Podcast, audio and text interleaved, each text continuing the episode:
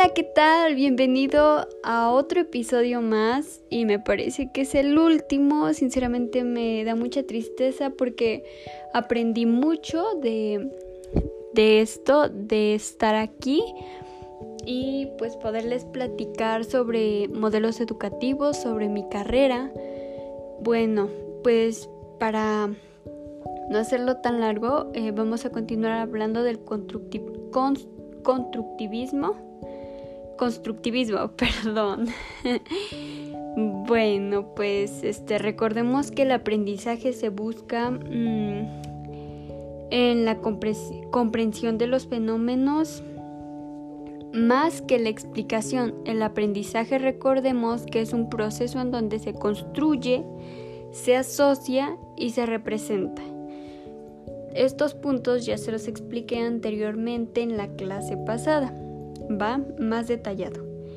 El aprendizaje se facilita, se facilita por la interacción eh, con otros. Recordemos también que el grado de aprendizaje depende en gran medida a nivel del desarrollo emocional, cognitivo y social. ¿Va? Bueno.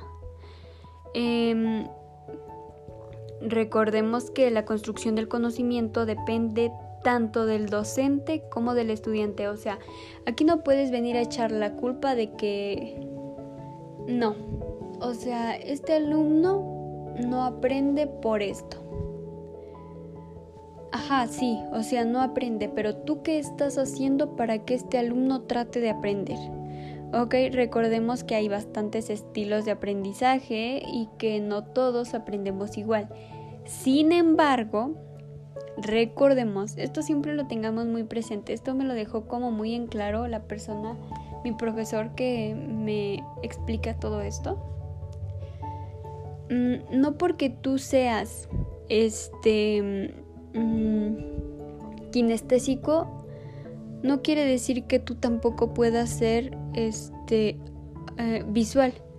O sea, ambos tenemos ojos, ambos tenemos manitas y, y pues no, o sea, nosotros debemos de buscar siempre em, de explotar todos esos mm, o sea, explotar todos los estilos de aprendizaje por si algún día, no sé, el alumno, tengo un alumno ciego o es un alumno visual y se queda ciego, ¿qué voy a hacer yo? No sé, debo de buscar alternativas, ¿no? O sea, debemos de explotar al máximo y, eh, eh, y así a los alumnos, este, pues para que ellos... Mm,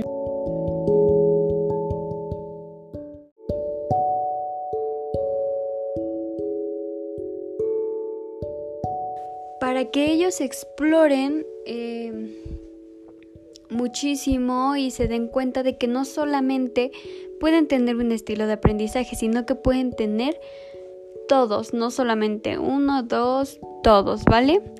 Bueno, pues recordemos que el aprendizaje significativo es lo que crea un cambio verdadero en el alumno, ¿vale? Bueno, pues de acuerdo a Piaget, Conforme el ser humano crece, resuelve los problemas de manera diferente. Esta es una notita bastante sencilla, pero eh, supongamos que, bueno, no supongamos, sino que pues conforme vamos creciendo nos damos cuenta de, de esta cita, ¿va? El uso de las nuevas tecnologías permiten ampliar el aprendizaje. Nosotros, como bien lo dije en un podcast anterior, no recuerdo qué podcast fue, pero pues nosotros em, tenemos bastantes herramientas ahora en el que ya no tenemos que ir a una biblioteca a buscar, a que nos presten un libro y pues hasta buscarlo, ¿no? Hasta buscar la respuesta, no. Nosotros ahora tenemos el Internet que nos es de gran ayuda para todos. Obviamente depende para que lo utilices tú, ¿ok? Eh, eh, bueno, el papel como docente en este en el constructivismo es que promueve el desarrollo de autonomía de los educados, el alumno, constructor activo de su propio conocimiento y reconstructor de los contenidos escolares. a los que se va a enfrentar. Y bueno, la evaluación eh, centrada mayoritariamente en los procesos relativos. ¿Va? Bueno, pues ahora pasamos al último tema, que es paradigma neurolingüística. ¿Vale? Es un conjunto de técnicas para producir cambios en el individuo a corto plazo. Nosotros aquí vamos a utilizar este los sentidos, la cabecilla, o sea, el cerebro, ¿va? Se utiliza también como una metodología. Estudia al ser humano, estudia al ser humano a través de los sentidos, es como les dije anteriormente, perdón, mejor explicado, cómo, cómo lo describe y cómo se relaciona ante ello. ¿Ok? Bueno, eh, nosotros em, con el paradigma neurolingüístico se busca aumentar la creatividad, la comprensión y la, y la participación. Ok, nosotros pues aquí, como bien lo sabemos, pues mm, tenemos que actuar conforme nuestro cerebro nos lo va diciendo, ¿ok? Bueno, nosotros qué necesitamos, no sé, emocionalmente y mentalmente, una persona para alcanzar un objetivo en particular. ¿Ok? Eh, bueno, y para terminar, eh, como bien les dije anteriormente,